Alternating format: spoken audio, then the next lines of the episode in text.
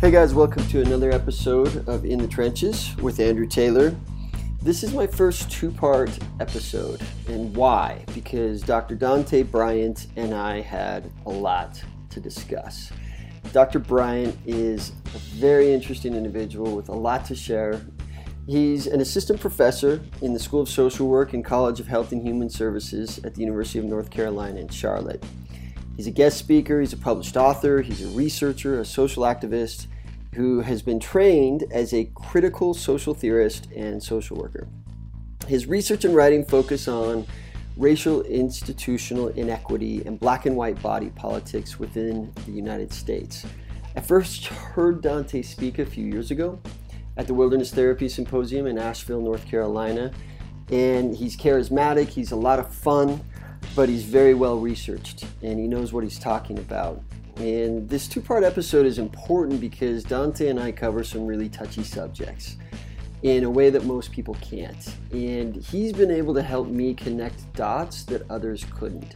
And we cover some heavy stuff. We're talking about racism, sexism, privilege, oppression, diversity, um, all the kind of stuff you want to avoid at your next dinner party or uh, with you know family gathering with the holidays coming up.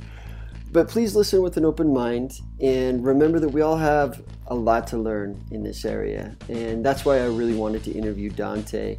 He's got a strong, powerful message, one that I think we all need to hear right now and that could be really helpful for, for all of us. Please enjoy and thanks for joining. All right, Dante, welcome to the podcast. How you doing today, buddy? I'm doing good, man. How about yourself, man? I'm doing great. I'm doing great. It's an it's an honor to have you. I've been looking forward to this interview, and um, so you have a PhD in social work. I've heard you speak, I think maybe three or four times now on social issues, diversity, privilege, and you've had a massive impact on me, and that's you know the purpose of this interview. But what got you into all this, man? How did you end up speaking and, and what got you so passionate about these issues and what's your background?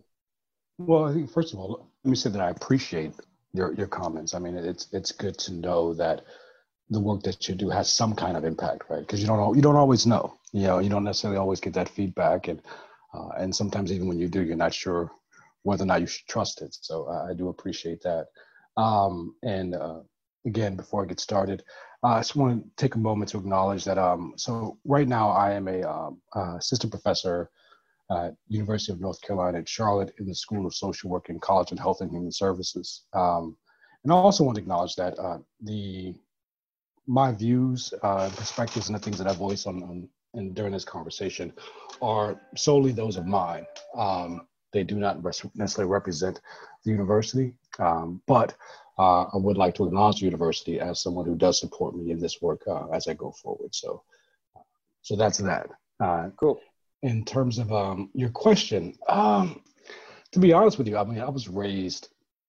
So I, I grew up. Uh, both of my parents were educators. Uh, they were also well, in terms of their their primary profession, they were they worked in education on the side, or in addition to that, they also served as community activists and, and social organizers and were very involved in the local community. And I think that because of that, I grew up in a household that conversations about society and about what it means to be a part of society, and more specifically, what it means to be a Black person in this particular society, uh, were common conversations at our dinner table. Like that, that was the conversation. And so as a result, I think I was raised with a certain critical awareness, which then kind of helped shape how I viewed the world uh, growing up. And, and, so I think when you have that kind of critical lens early on, you begin to take note of things, you know, as you're growing up, whether it's in elementary school, middle school, high school, college, uh, in terms of how people are treated and how people uh, uh engage or are engaged by particular social systems and, and individuals within those systems and so and then you have your own experiences right and they're also filtered through that kind of like critical social lens and so i think the, the combination of all of that over time uh, just kind of led me into a space where i felt like this was something that i should do i always been engaged in, in, in, social activism, community organizing. Again, my so my parents did, right? So I don't I don't really know how to do much else, to be honest with you, right? Uh, I, I, honestly don't, and it, it, just seemed like a natural fit. And I think over time, it just kind of it's kind of evolved, right? Um, I, have worked in different spaces and in different capacities, and uh, and right now, this is you know this is where I'm at, and again, my my, my research focus is you know. Uh, racial inequity within social institutions and black body politics, right? And how that plays out in our current social system. So, yeah. Hope that answers the question. Yeah. No, definitely. That definitely helps me understand your background better and, and kind of where you come from. I think that as we dive into this conversation, you know, why you've had such a powerful impact on me is because before I heard you speak, probably six, 12 months earlier, I heard someone else speak on diversity and oppression. Good speaker, you know, I mean, not, not here to criticize, but the, it started out with here are all the ways that, you know, white, straight males, um, you know, with a few more categories in there have oppressed society. And as a white straight male, and I, I fit like six of the eight categories that the speaker laid out, I was like, ouch, you know? And, and I think this is an important way to start this conversation because my immediate response was like, I'm a good guy. I love people. I'm yeah. not a racist. I'm not prejudiced. I'm not sexist. I'm a good guy.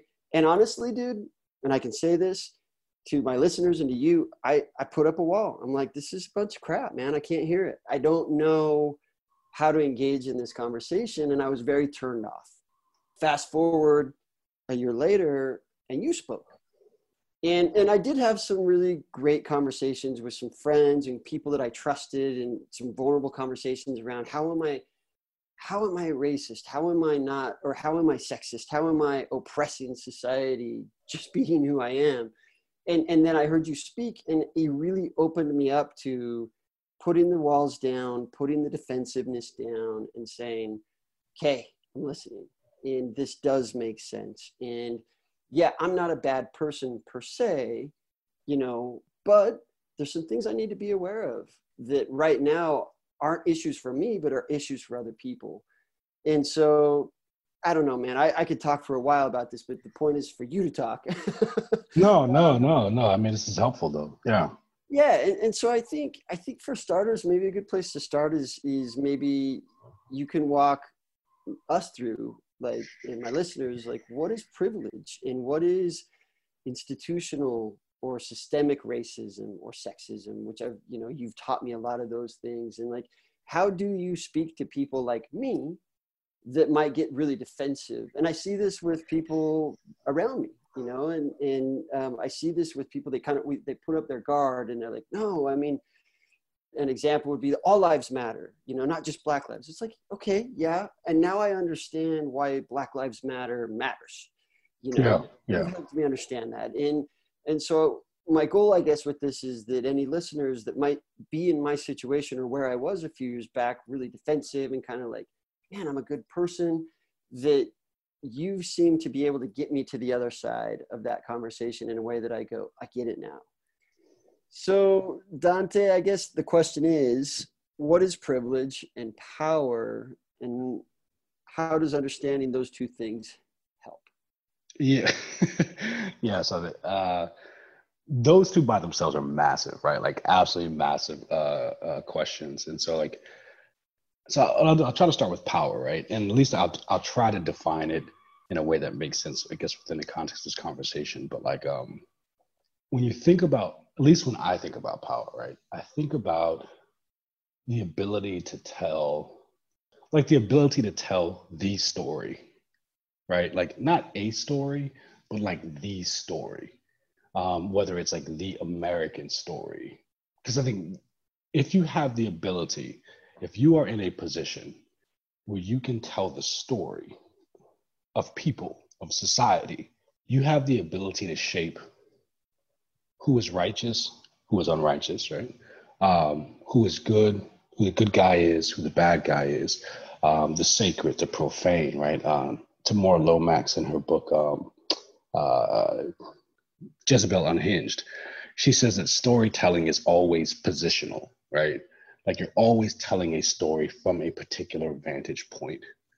Right? And I think what's implied in that is that not only is storytelling positional, but it also positions other people. Does that, that, does that make sense? If I'm in power, then I can tell the story about the what it truly means to be American, right? I, I can I'm gonna make more often not I'm gonna make myself the center of the story, right? I'm gonna be the good guy. I can define who the bad guys are. So if you don't have the power that I have, then I get the ability to define who you are in the world, and more specifically, who you are in relation to me, right? So like if you think about like this, like if I were to ask you, I guess I will ask you, right? So based on the education that you received, right, your K through 12 education, even like probably in part your collegiate, but definitely K through 12, like where did civilization start? Like it's a real question.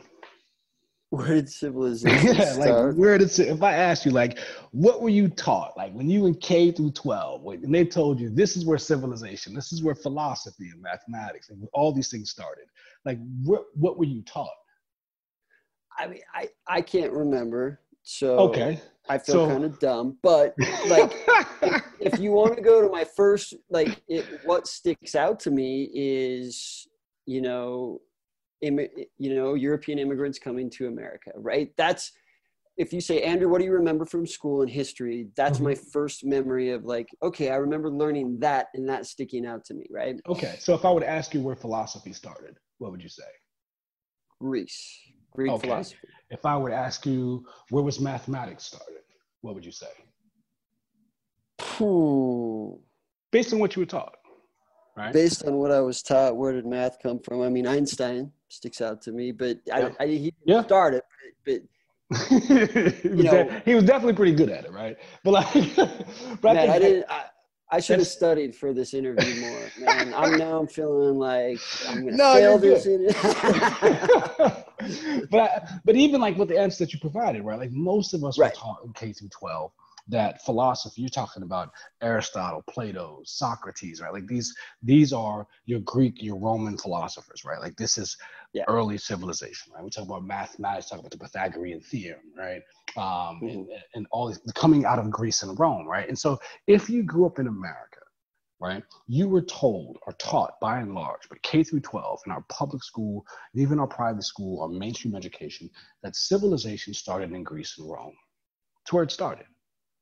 Now, if you go to China, and I've never been through school in China or in Japan, I've talked to people who have, right? And you Mhm. ask them, they're not taught in K through 12 that civilization started in Greece and Rome. That's not that's not the story that they're told.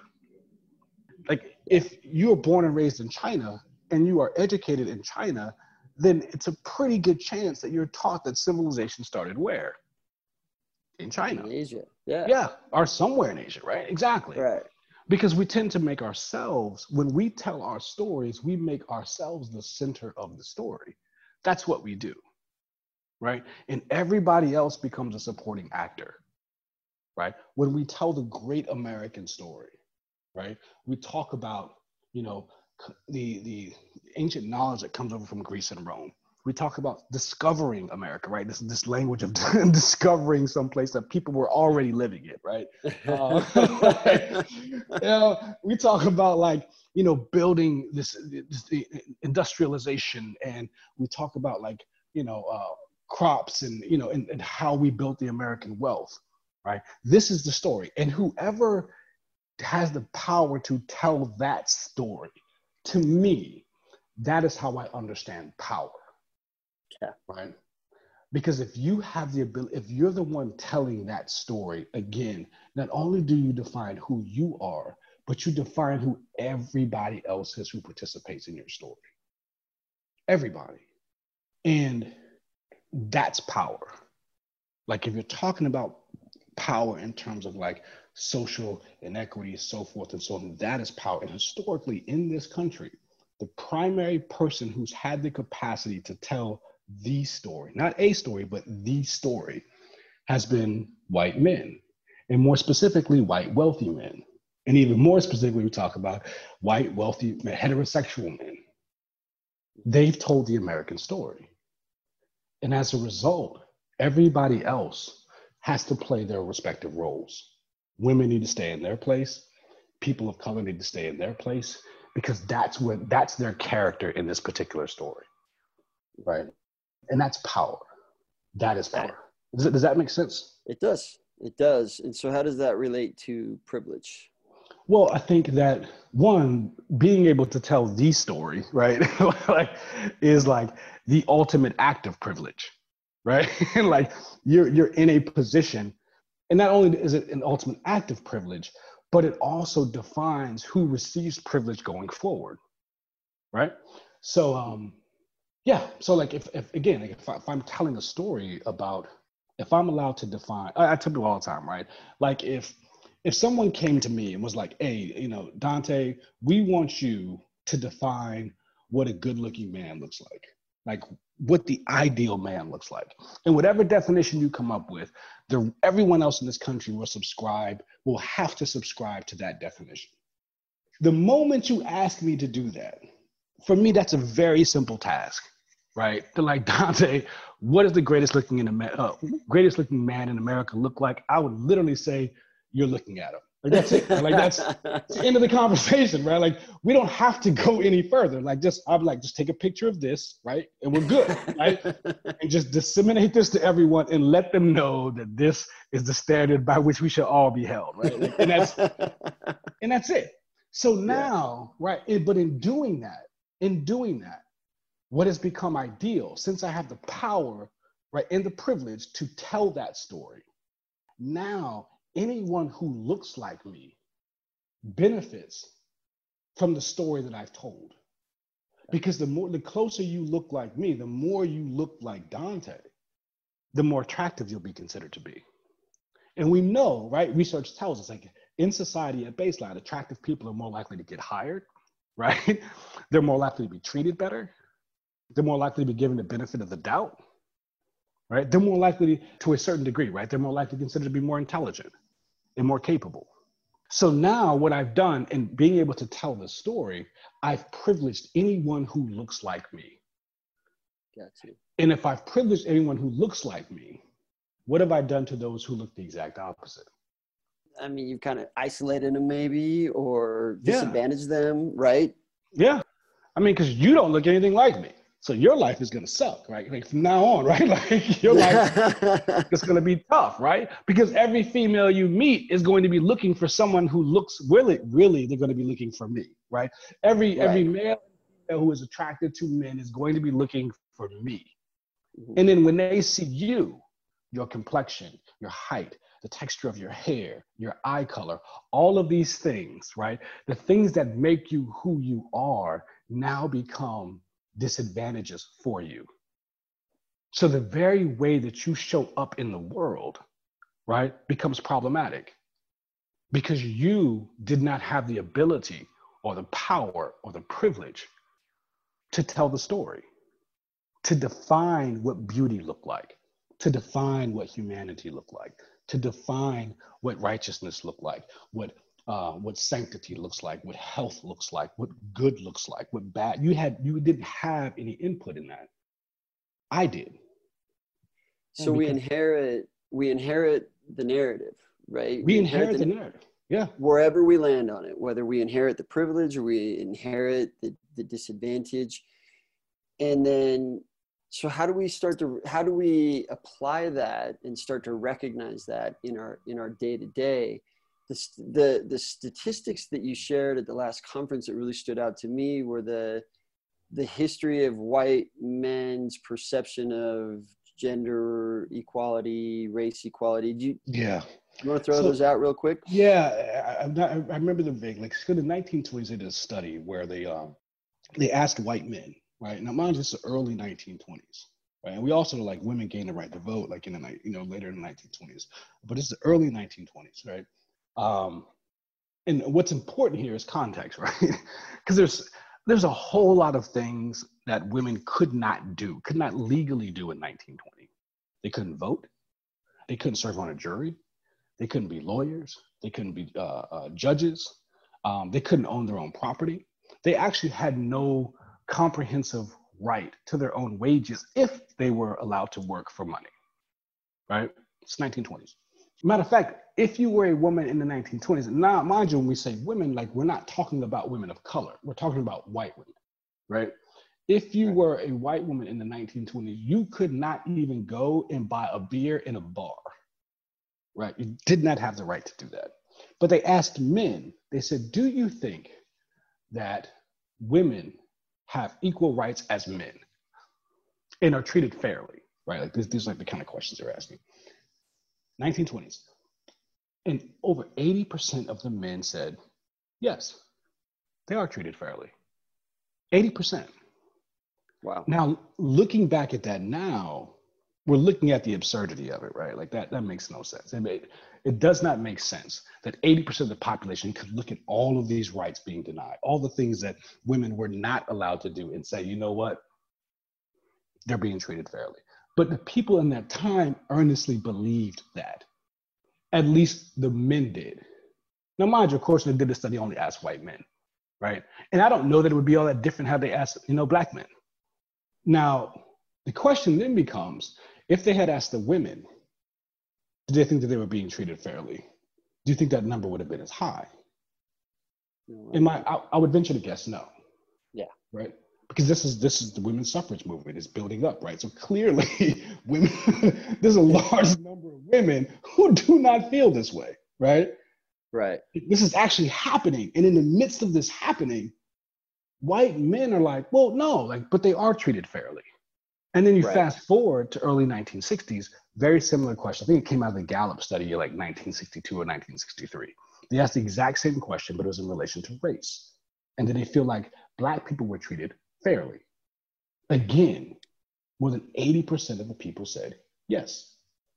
And now, mind you, they interviewed are white men and women, and they said yes. Now, mind you, this is pre Voting Rights Act, pre Fair Housing Act. This is before the, even we hit the pinnacle of the civil rights movement. And so, historically, what you have, right? Like, so one of the things that that privilege does is that, so like by, by definition, by definition, right? Privilege is defined as a special right, advantage, or immunity granted or available only to a particular person or group. Right. And, and it's important to look at that, right? Because it's literally, there's like five different components to when we start thinking about privilege.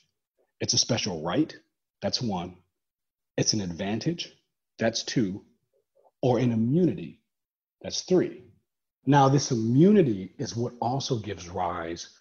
The immunity helps to explain, at least to some degree, why men in the 1920s and whites in the 1960s felt as if 1920s women are treated fairly, 1960s people of color or black people in particular are treated fairly. Part of the reason why they can make that statement and, and, and, and may even believe it is that part of privilege is an immunity which means you are not subject to certain types of experiences that others are subject to. It's not part of your life. Does, it, does that make sense? Total sense. And, and so we end up with these blind spots. That's. Up, yep, with blind spots. We end up right. with very real blind spots, right? Like I can never tell you, like my wife and I, we have a daughter, right? And I remember I was telling my class, you know, I'm having a girl, and they're like, oh, you know, did you want a boy? I'm like, no, no, like I definitely like I definitely wanted a girl, right?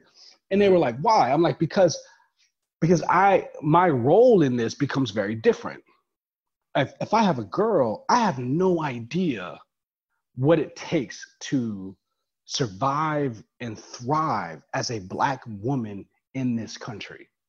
That is an entire body of knowledge that is only acquired through inheritance and through experience of being a Black woman in this particular society. I have none of that knowledge, none of it. It's a very specific type of knowledge. My wife has that knowledge. And as a result, yeah. it's my wife's job to teach it to my daughter. That's her job, right? like, you know what I'm saying? Yeah, Gandhi always says, It's a big job. Yeah. It's a big job, right? And, and Gandhi says, I mean, it's controversial thing as he may or may not be. He has a statement where he says, one of the biggest problems we have is that we have people trying to lead us out into some place they have never been. I can't lead my daughter into black womanhood in America. I don't have that knowledge. My wife does. It would yeah. be foolish of me to think that I did. So yeah. that's a blind spot that I have because it's a set of experiences I've never had. And so as a mm-hmm. result, I don't know any of that. I don't. But the problem is, is that my position on power, at least socially, right, makes me think that I can. right right and like and we see this like we see this like whether it's like social programming whatever it may be right it's the people in positions of power and, and, and privilege and resource and access and so forth and so on we say oh no like marginalized populations come to us and say this is what the problem is and we're like no no no no no no no that's not the problem right let me tell you what your problem really is right because yeah. I have the capacity to tell the story. Mm-hmm. Right. And if I tell, if I have the power and the positional power and privilege to tell the story, then I can define what the problem is. And then I can tell you what the solution is. And your knowledge becomes irrelevant, right? So I think, so this is that blind spot, right? You know, there's there's things that we just don't know because we've never been through it. Like on any level. And so I think that's like that speaks to your blind spot, right? But but it's interesting because we only like I was thinking about this the other day, right? Because like you do like you hike up in the woods and stuff like that, right? Like you know, uh-huh. like and I remember thinking I was thinking to myself the other day, I was like, you know, it's it's fascinating.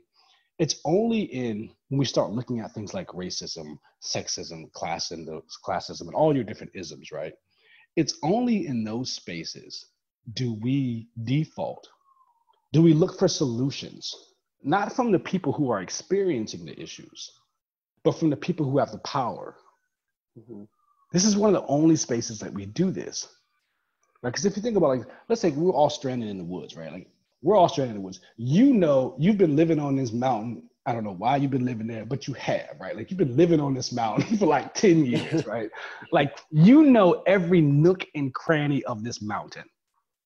And then there's there's 10 other there's 10 other people. We're all sitting there, and there's one other person in our group. They've never been hiking. They've never been in the mountains. They've never been around more than 10 trees at a time in their life. But they're mm-hmm. rich and they're powerful. Right. And they have all this equipment. You, you don't have any equipment. What you have is knowledge of how to, because you don't have the resources, right? But what you have is you have the knowledge of how to survive on this mountain. And we're stuck on this mountain it makes sense. And most people, I think, would agree that it's best to follow you because you know how to survive here. And I think in most cases, people would encourage the wealthy person, a person with all the, you know, backpack. I need you, you, you need to do whatever he says. Yeah. You know what I mean? Because mm-hmm. he knows he's been living here his whole life. Right? It would be absurd for us to turn to the person with all the resources and assume that they have the knowledge of the mountain. But that's what we do when it comes to things yeah. like racism, sexism, you know, classism, etc. And those are yeah. people with the largest blind spots. You know, and it's unfortunate.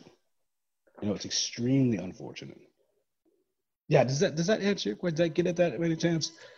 It, it does, and I think it it kind of helps frame our conversation in that you know what that is how understanding our own whiteness or our own privilege or our own power that's how we start to understand other people's experience right? Is that that there is privilege that that there is power in being a white heterosexual male you yeah. know? Even though I'm, i i can say i don't i don't feel that but to your point is of course i don't there's, not so, a, there's no situation where I would not feel that, right? But like, but, see, but that, I think that's that, that, and that's part of the complication, right? So like a lot of times, and I, I have a guy, uh, I don't know if I'll call him a friend, but he's definitely a conversation partner uh, who I went to high school with, and he he's made on several occasions. He's like, you know what, Dante, you know, he's a white male, right? He's like, you know, you say that I have privilege, He's like, you have more money than I do. You know what I'm saying? You have more education than I do, right? And he's like, you know, I'm struggling with my health insurance, my family's health insurance. I'm poor. I, you know, I, my my hands have calluses. He's literally, my hands have calluses, and you're telling me that I'm privileged. He's like, that's a difficult one for me to swallow. And, he, and, and the reality is like everything he's, he's like, I struggle, I fight I, every day. And what he's saying is 100% legitimate. No doubt. Yeah. Right. Um, and I think that becomes part of the challenge, right? Because I think we, we often look at privilege. One of the things that keeps us from being able to see this privilege, right? This, this special right, this advantage, this immunity that we have is that we often view privilege through the lens of what we don't have. So we often define privilege based on what we, not on what we have, but what we don't have. So my, my colleague that I'm saying about, he looks at people who are wealthier than him, right? He looks at uh, whether it's individually or collectively, right? He looks at people who have, you know, uh, more education than him, who have white collar jobs, and he's like, that's that's what privilege looks like, right? And it becomes this kind of very individualized thing. That's what privilege looks like, and and when we do that, we're largely focusing on this kind of individualistic types or forms of privilege, which are real forms of privilege. Like, don't get me wrong, but I think what we miss are the more like more nuanced institutional forms of privilege. So, for instance, between 2000 and 2006, right, they did a study where they found that literally 1 million Black people died between 2000 and 2006, right, that would not have died had they had this had the equivalent living conditions and access to health care as white people in their same economic bracket. Between 2000 and 2006, right? This is a published study, epidemiological journal, right? Like these, these are doctors and epidemiologists and, and who are looking at this and healthcare scientists and being like, listen, the living conditions of black people, generally speaking, if they were equivalent to whites of the same economic bracket, 1 million fewer Black people would have died between 2000 and 2006. That is a, that is a privilege that my friend does not see because it's institutional. You see what I'm saying? Mm-hmm. My wife, uh, we had a conversation the other day about, not the other day, a couple weeks ago, about having a second child. Right. And she comes to me and says, babe, you know, I want another kid. We, we always said we wanted we wanted two kids, no more, just two, right? And, and, she, she, and she tells me this. And immediately I get, uh, apparently, I looked extremely anxious. right? you know, and she, she paused and she's like, babe, are you okay? You know, I thought you said, I thought we agreed, right? This is all about agreements in my house, which means, you know, we do what my wife says. She says, you know, I thought we agreed that we were going to do two kids and that was it, right? And I'm like, no, no, no, no, it's not that. The reason why I paused Right. Now, my wife, mind you, my wife is a medical doctor with an additional advanced degree. But I know, I know from the research that I've done, and I know that she knows this, that even her, with her MD, her master's degree, her advanced education, right, her economic status, and then you pile mine on top of that, Mm-hmm. I still know that my wife is two times more likely, at least two times more likely, to die during childbirth than a white woman with a GED or high school diploma who is low income. Can you walk me through like how that plays out? Why? They're still trying, there's a series of factors, right? They look at things such as what they call psychological and emotional weathering, right? So giving birth uh, most doctors will tell you that giving birth is about as close to when we'll come to death without dying. Right? It's a profoundly taxing event on the human body, the human female body, right? Profoundly taxing. What they found, one of the things is that women, Black women in particular, endure what they call psychological emotional weathering. Everyday lives that are centered around issues of gender and race that take their psychological and emotional uh, and physical toll on their bodies over time. And so then when you combine that with this inherently stressful event of actually birthing a child, what you've done is you've compounded the issue or you've compounded the challenge. This is one of the reasons, right? Now, that weathering that my wife deals with day day out, being a Black female in her current social position, right? That weathering, the, the microaggressions, the, you know, the passive statements, all, all of that stuff, dealing with that on a day in, day out basis is something that her white colleague does not have to deal with, right? And this goes back to that immunity, right? That privilege is oftentimes an immunity from something. And that's a privilege that my friend doesn't see, right? Exactly. Yeah. Because we tend to think of privilege as these individual events and we don't think of it in terms of institutionally which is which which makes it difficult for us to see it. I think another reason why it becomes difficult for us to see it is that we also privilege conflicts with our own personal stories right? You know? Like there's like there's there's a national story right? Like about america what it means to be america right? Like there's that story right? But then there's your personal story which which helps you make sense of your of yourself within this larger social system right? Your story yeah. explains to you, right? And then you use that to explain to other people, right? mm-hmm. Why you are where you are in life, why you've accomplished what you've accomplished or haven't accomplished what you've accomplished, why you've been successful, why you haven't been successful, why the person next to you has been successful, or why they haven't been successful, right? This is your personal story. And we all have the capacity to write our own personal stories, to explain this world that we live in, and to explain our position in space in it, right? Yeah. We are yeah. we like the casting directors of our own play, so to speak, right?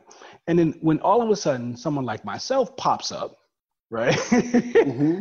and says, "Hey, there's a major character that you forgot, right, to put in your play. Their name is Privilege."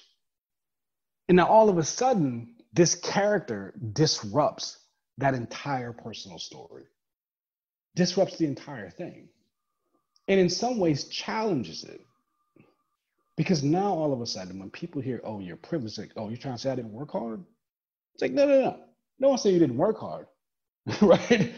Yeah. Remember, it can also be an immunity or yeah. just an advantage. And so it, it does. I think it becomes it becomes very difficult for us to to one even be willing to acknowledge it right and also too i mean to be honest with you i mean let's be honest like a, a, acknowledging privilege acknowledging that we have privileges um, mm-hmm. The moment I stand up and say, as a man, I have certain privileges and rights and access and immunities that my wife does not have. To, does not have. I have certain advantages that she does not have. The moment I say that, I'm also held accountable to it. So now that I've said that and acknowledged it, right? Now you're going to judge me and my character based on how I respond to that information. Yeah. If I do nothing, they're just gonna say, oh, you know, it's not that Dante doesn't know, he doesn't care. Right now, like now I've gone from being ignorant to heartless, right? like, you know what I mean? like, like before he was just dumb. Now he's actually a bad person. Yeah. And when I and if I respond to it, if I actually act on that that knowledge, now what I'm doing, because of how we understand power in our society, because we understand power in terms of if I have it, then you can't, right? As if it's this limited quality. Everyone can't have power. It's a have and a have nots. That's how we do It's capitalism, baby. It's how it works, right? Mm-hmm. There's not enough to go around. So now, if I not only acknowledge that I have privilege, but I, t- I choose to act on that knowledge in a positive way to redistribute the power and access that I have Mm-hmm. Now, what I'm doing is I'm risking disrupting my position and my ability to control the story. And if I can't control the story, then who's going to guarantee that I'm the good guy? Who's going to guarantee that I'm still the most attractive person in the world? Which we all know to be true, right? But we can't, we can't, we can't I can't bank on everyone else writing that story, mm-hmm. right? And so, am I really willing to give that power up? So, a lot of times I think we feign ignorance. We feign ignorance because we don't want to acknowledge the privilege. Because if we mm-hmm. acknowledge it and don't do anything, we're gonna our character will be judged. if we acknowledge it and we do something, we run the risk of giving up the power to tell the story. And that's yeah. and that's a that's a very real fear. I mean, that's a that's a real fear. Like that that power and privilege to tell the story is massive. I mean, that's what make America great again, right? it, that's what it's about. It's about let's get back, right, to the time where we told the story. And we and you and I talked about this before, right? Like that wasn't the first time that Make America Great Again is not a Donald Trumpism. Like it's not. Nixon used it before he did. The exact same pitch. And it was used, right, right after the civil rights movement.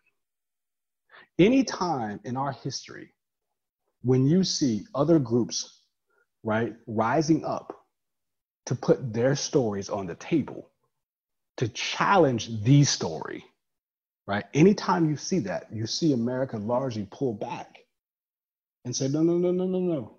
Let's get back to the true story. You see this, it happens every time, every single time.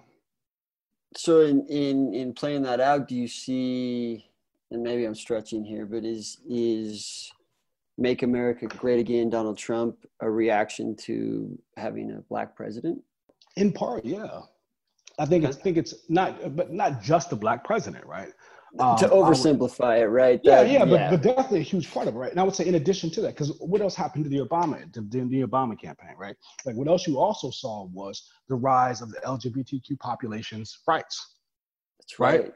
Gay marriage. Gay marriage. Mm-hmm. All this stuff starts happening, and it's like, whoa, okay, what's going on here? You know, and then you have a black man sitting in the Oval Office, like, okay, things. This is not the American story and it's mm-hmm. not. It's not the American story.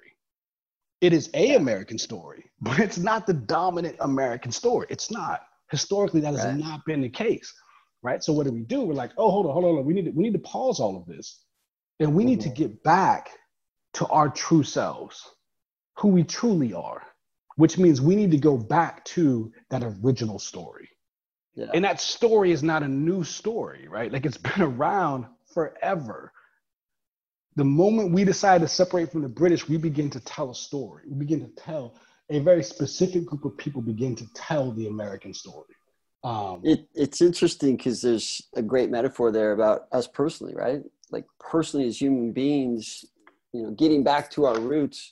Well, is that necessarily a good thing? I mean, we're all growing and progressing and learning. I don't want to go back to my 15 year old self. you know, no. like I, I, I'm a lot I've come a long ways, man. I've learned a yeah. ton. Like, you know, to re- and I I see what you're saying, and that's how it can really stunt our growth. Is this philosophy of needing to get back to whatever it was, right? Yeah, and, and really, it's, it's getting back to a certain power dynamic. That that's really what it's about. But you're 100 percent right. Like Kierkegaard says, only a fool wants to go back to where he was before, right? Like, it's like, like, like you should have learned something. You should be a better person than you were you know, a day exactly. ago, two days yeah. ago, 10 years ago, right? Like you should be.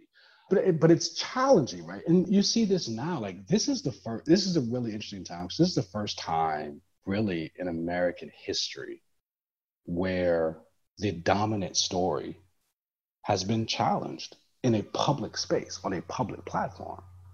And it's being challenged from every direction.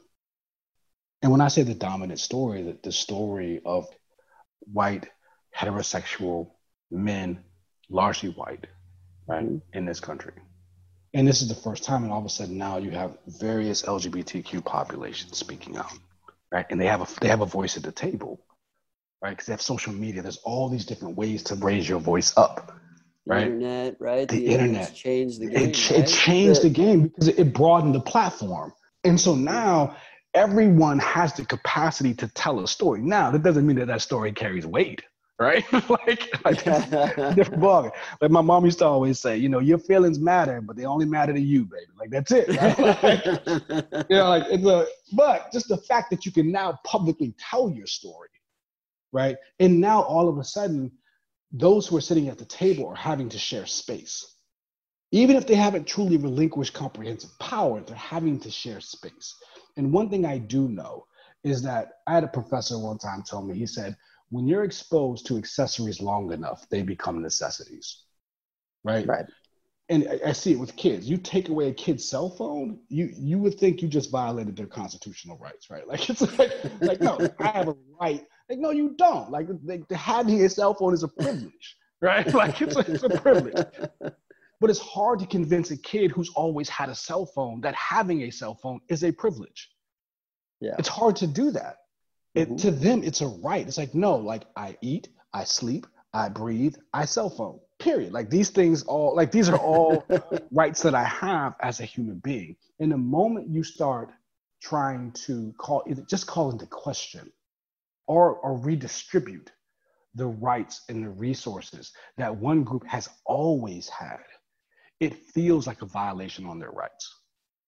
Yeah. Like they did a study, it was a Gallup study done, I think it was 2016, where they found that um, it was like 43% of whites felt like there was some, like that racism against whites existed.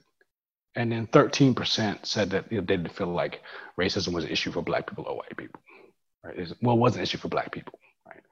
But just the fact that you have about 40% of people, 30 to 40% of people who are saying, you know what, like I'm feeling violated as a white person in this country. Mhm. And it's like, okay, in, in what ways are you feeling violated? And then when you look at the descriptions of these ways, right? People are taking our jobs. It's it's it's it's the same narrative you've always heard. Right. Mm-hmm. And I think part of that is it's like, oh no, for the first time, you're being called to the task. Like white men are having to police themselves in public spaces today in ways they've never had to before. Like if nothing else, the Me Too movement called attention to that.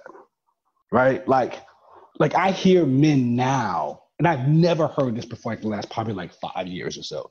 I hear men talk about how they are managing their relationships or interactions with women in the workspace because they're being called to task in ways that they never have been before. I've And that- noticed the change as well, for sure. Yeah, it's a different type of accountability. And if you've never had to, if you've never had to manage yourself in a space where you were not the authority, it is, and all of a sudden someone asks you to do it or demands that you do it, it is absolutely exhausting. And then what you have is is kind of that concept of white fragility where Exactly. we go, well, now I'm being persecuted. Well, Now I'm being persecuted. Now I'm having to give up Yeah. things. Now I'm having to watch what I say. And Yeah, it's And- like, no, you're having to do what everyone else has always had to do. right, this is what gay people have to do every day. This is what black Yes. people have to do every day. This is Every what women day. have to do every day, and we're and we're upset. Yeah, i get it, now- man. That's You see, and, and that's how the white fragility comes in. And when we talk about white fragility, I don't think we, we tend to really kind of contextualize it properly. You know what I mean? Mhm. But that's you're spot on, right? It's like Mhm. all of a sudden now. And but I had a friend of mine, um, white female, brilliant, brilliant, brilliant person. Um, she's a Methodist minister, and she and I were talking, and she said something to me years. It had to be 2008. She said to me, Dante, I actually feel bad for white men right now. And my knee jerk reaction was like, What? I'm not feeling bad for white men. Get out of here. Like, who feels bad for white men? Like, really?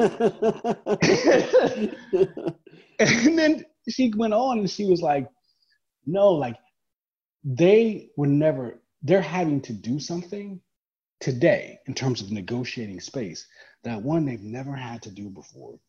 And two, they have not been socialized with the skills to do it. And I was like, and now all of a sudden now I felt bad. I'm like, nah, I feel like I'm judgy, right? But I'm just like, because I hadn't thought about that. Because for me, negotiating space, watching my language, being very, being very particular about how I show up physically, recognizing that my body is perceived a certain way and having to negotiate. Like to me, this is just what you do. I don't know how to live any other life. Mhm. And I can't imagine, like, if someone were to ask me to teach this, right? And I- I've tried, like, we mentor kids who may not have the skill set, trying to teach them. It's it's difficult to even teach it to someone because the amount of knowledge is literally a lifetime of knowledge. And all of a sudden, I have a white male who may be 25, 35, 45, 55, right? And has never had, he's had this blind spot, right? Because this is a certain type of privilege that's granted him immunity so forth, or her immunity, right? They never had to deal with this particular issue. And all of a sudden now, because the social winds have shifted, boom. Not only are they expected to know it, but they're expected to be able to execute it at a high level. And that's not even a reasonable request. And so you see this breakdown, this inability to cope and manage in that space. And that is in part, just definitely in part, when you talk about white fragility, like that's part of it. Yeah. You know, that is definitely part of it. Um, but I think that's when privilege comes back to bite you. Like, I was talking to this guy one day and he says to me, you know, he had lost his job. This is like, you know, right, uh, probably about early to midway through the, the, that recession that we had, you know, and great guy, cool guy. And we're just in there talking, and he literally says to me, white guy, and he goes, This wasn't supposed to happen to me. Mm-hmm. And that statement right there threw me for a loop. Mm-hmm. I have never, in my personal experience, I have never heard a black man or a black woman who was laid off from the job, who found themselves unemployed, who worked hard but things didn't go well, who took all the right steps but things still didn't play out the way they should have. I've never heard them make the statement, this wasn't supposed to happen to me. Because that statement implies that you believed, at the very least, you believed that if you did all took all the right steps, did all the things you were supposed to do, you worked hard, you sacrificed, that you would be successful. If you are a marginalized person in this society, you do not hold that belief by and large because you know it doesn't always matter how hard you work. It doesn't matter if you make all the right decisions. It doesn't matter if you go to all the right schools, if you say all the right things, right? You can still end up at the bottom. And you know that. So when it happens, you may be frustrated, you may be upset, you may be angry, but you're not as surprised. Does that make sense? So his sh- sheer surprise told me, oh, wow, like you were functioning out of a certain type of privilege that allowed you to believe that as long as you did the right things, right, as long as you worked hard, you would be successful. This wouldn't happen to you. And it's like, and that's when privilege comes back to bite you, right? Yeah, definitely. Dante, where where can people find you? Um, uh, the best way to get a hold of me is to just simply email me at uh, dante.bryant at uncc.edu. Again, that's Dante, D A N T E dot Bryant, B R Y A N T, at uncc.edu. That's the best way to get a hold of me. Hey, thanks so much for coming on the podcast. I know you're busy and I think it's going to do a lot of good. Man, I appreciate it, man. As always, I enjoyed it. Okay, so that's the end of episode number one. Please join episode number two there's not an introduction really in, in episode two. We just jump right back into it and the interview keeps going. So forgive the lack of transition on that. But thanks for joining and please let me know if you have any comments or thoughts. Um, you can also reach out to me. You can reach out to Dante. We appreciate the feedback and also love hearing from people that are listening to the podcast. So thanks for joining and uh, we'll see you in the next episode.